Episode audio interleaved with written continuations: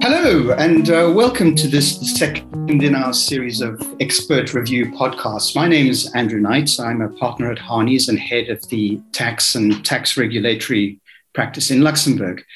Now, expert review is a series of podcasts designed by Harney's to examine governance, regulatory, and tax matters that we believe are important to us as advisors, our clients, and the wider community. And today, we turn to the topic of beneficial ownership, and I'm absolutely delighted to be joined in this discussion by Paolo Panico, with whom I've worked and continue to work in challenging some of the conceptions that are built around this particular topic. Now, Paolo is, without doubt, one of the most multifaceted lawyers I've ever met. Paolo is multi-jurisdictionally qualified, including Luxembourg and Scotland. He's a prolific writer, lecturer, and speaker. His publications include an excellent treatise on international trust laws. And Paolo is also an editor of a book published last year, and the timing of this is quite good for purposes of today, titled Beneficial Ownership Registers, the STEP Handbook for Advisors. He's a director of private trustees, an independent trust company in Luxembourg. And I have the personal pleasure of working with him on the STEP Benelux committee. But actually, he holds much loftier positions within trust, not only at the STEP Europe level, but the STEP global level. And then finally, he's as multilingual as you will find anybody. So perhaps we can start with some introductory comments, Paolo, on the BO concept, giving it something of an historical perspective and perhaps looking at a couple of recent developments. Thank you very much, Andrew, and thank you for the presentation, which has, I'm afraid, set very high expectations on our public. Let's hope that will be met by the end of this 15 minutes.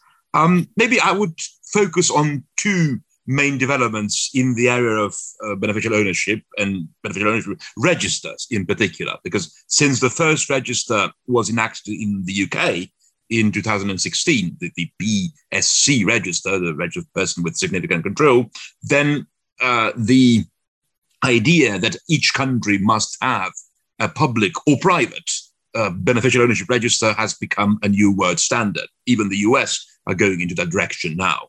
Of course, we know in the EU, as in the UK, the view appears to be that these registers should be public, at least as far as companies are concerned. Another development which I think is relevant is that the definition of beneficial ownership in relation not really to companies, but rather to trusts and foundations has evolved, mainly based on the FATF recommendation 25, which says basically anybody walking past a trust or a foundation for whatever reason it is a beneficial owner. And so to set law, the trustee, the protector, the beneficiaries indeed, all must be identified as beneficial owners for the purposes of AML due diligence. And that's in contrast with, for example, traditional foundations law, like Austrian foundations law used to describe beneficiaries or Begünstigten, as you refer to my language preferences, only as people holding an enforceable claim. But on the other hand, an Austrian foundation nowadays has a wide range of beneficiaries, including its directors. Yeah, absolutely, Paolo. And perhaps a couple of other points that have occurred to me in relation to the evolution of the concept, in particular the fact that its relevance now goes way beyond anti-money laundering and has got into, for example, the common reporting standard through the concept of controlling person. It's also obviously very relevant to beneficial owner registers, some of which are, of course, publicly accessible.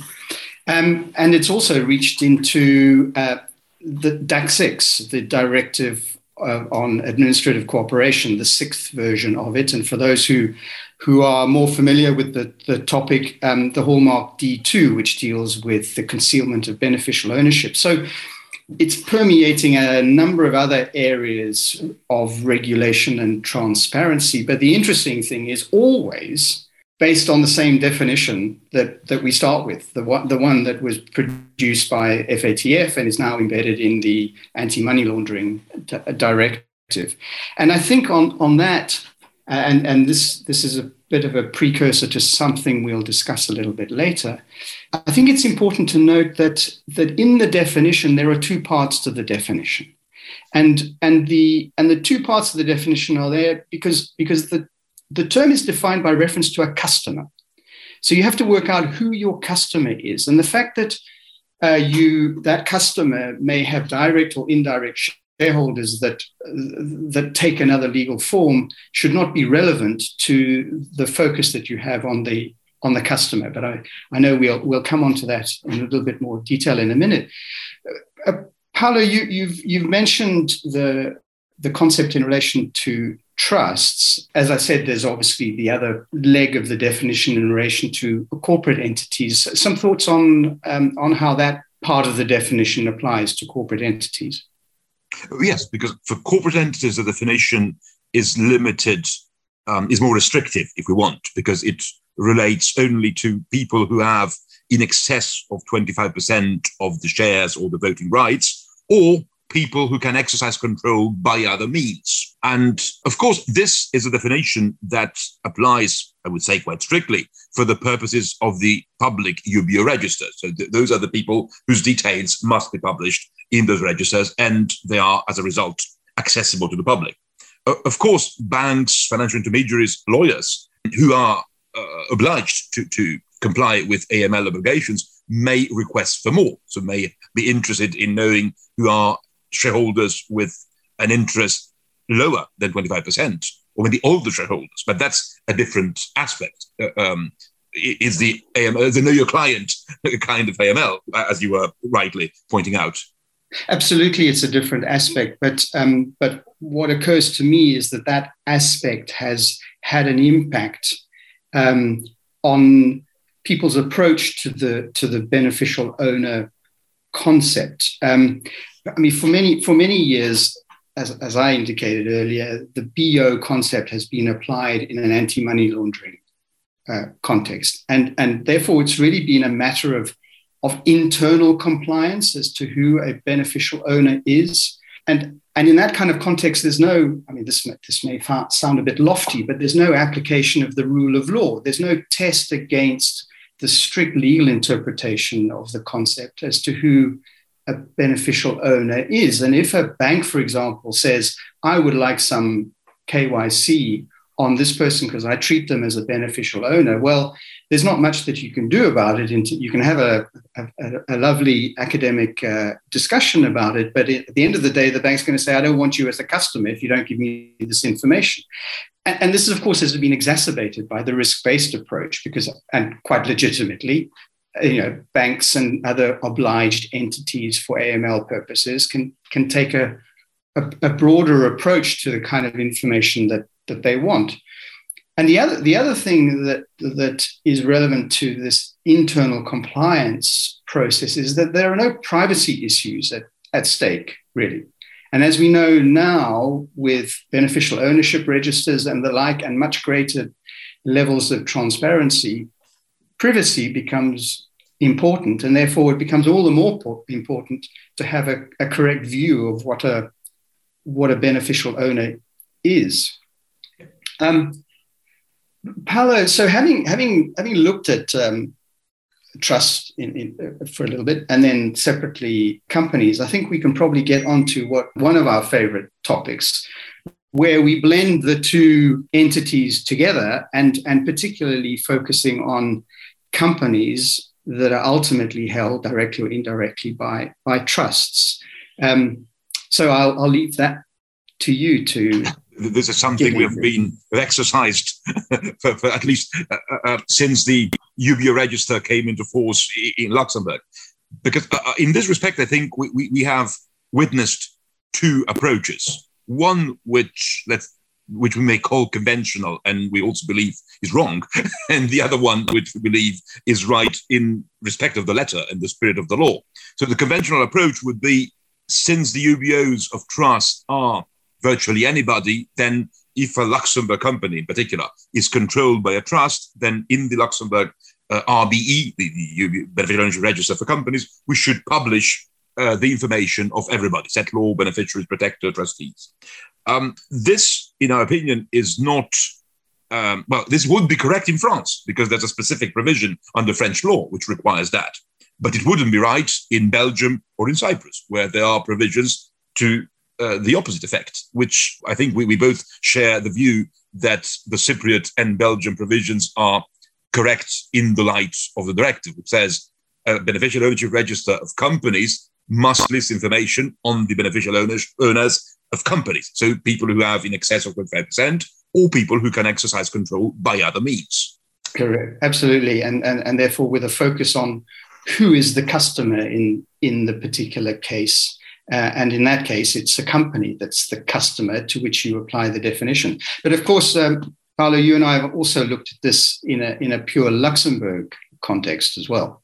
Yes. As we know, Luxembourg has no guidance to the effect that there's no statutory provision indicating how to deal with that case. No regulatory guidance to that effect, and not even a frequently asked question focusing on this point. So in that respect, we both were involved in an exercise by STEP Benelux that produced a position paper which tried and illustrated the way to go about it, which essentially is we have to look for either people with a controlling interest in excess of 25% or with a capacity to control by other means, on a case-by-case basis, so based on the features of the actual trust. And I think we figured out three major examples. So a revocable trust, which, of course, would include the set law that has a power to revoke the trust as a beneficial owner, an interest in possession trust or fixed trust in case it has beneficiaries with interest in excess of 25% of the underlying company, then these people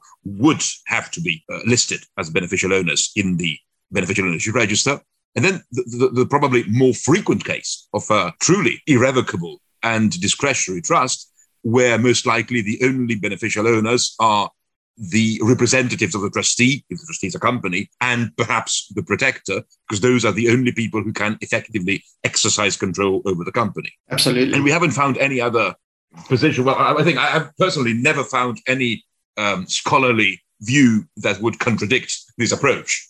No, exactly. And I think this is a fine example of where the interpretation of the concept has become a little fluid and fuzzy around the edges because of the years during which the BO concept has only really been relevant in an internal compliance context. And of course, there is a general suspicion of trusts in civil law jurisdictions. And so if you're sitting with a company with a trust up at the top, then you're more inclined to say, well, actually, I really want to know who's behind the trust, and what better way of doing it to say that actually the definition of BO in relation to trusts should apply in that case too. But Paolo, I mean, is there in fact any doctrinal support for the so-called conventional approach? Because in my researches, I haven't particularly found any, and it's odd that there shouldn't be any.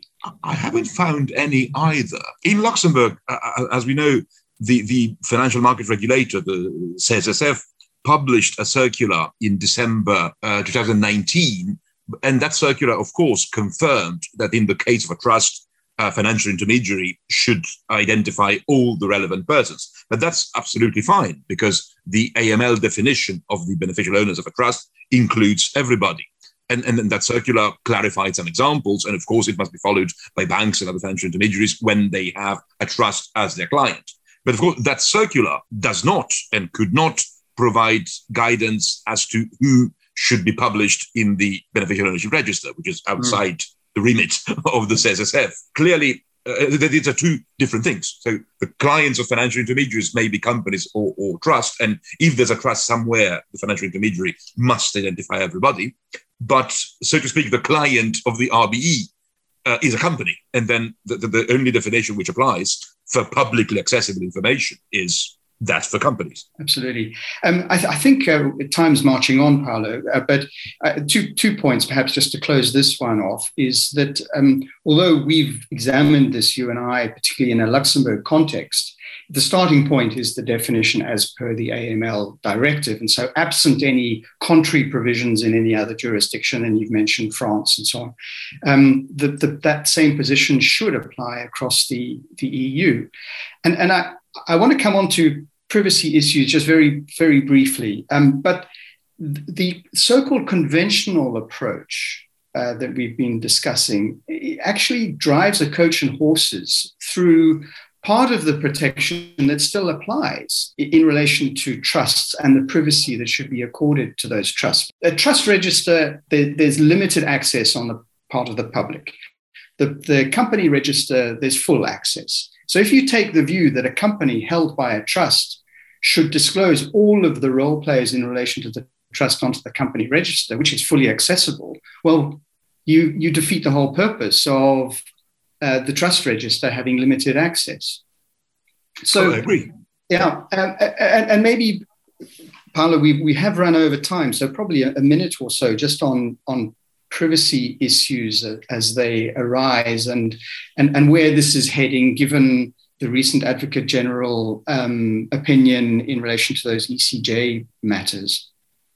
Yes, well, there were two cases from Luxembourg that were brought to the ECJ's attention. One was more general about the fact that the publicly accessible information on the Beneficial Ownership Register would be a breach of various GDPR provisions and of the fundamental rights to privacy under the European Charter of Fundamental Rights. And the other one, which was merged in the court's proceedings, had to do more specifically with the cases where an adult beneficiary can request their information to be withdrawn from public access.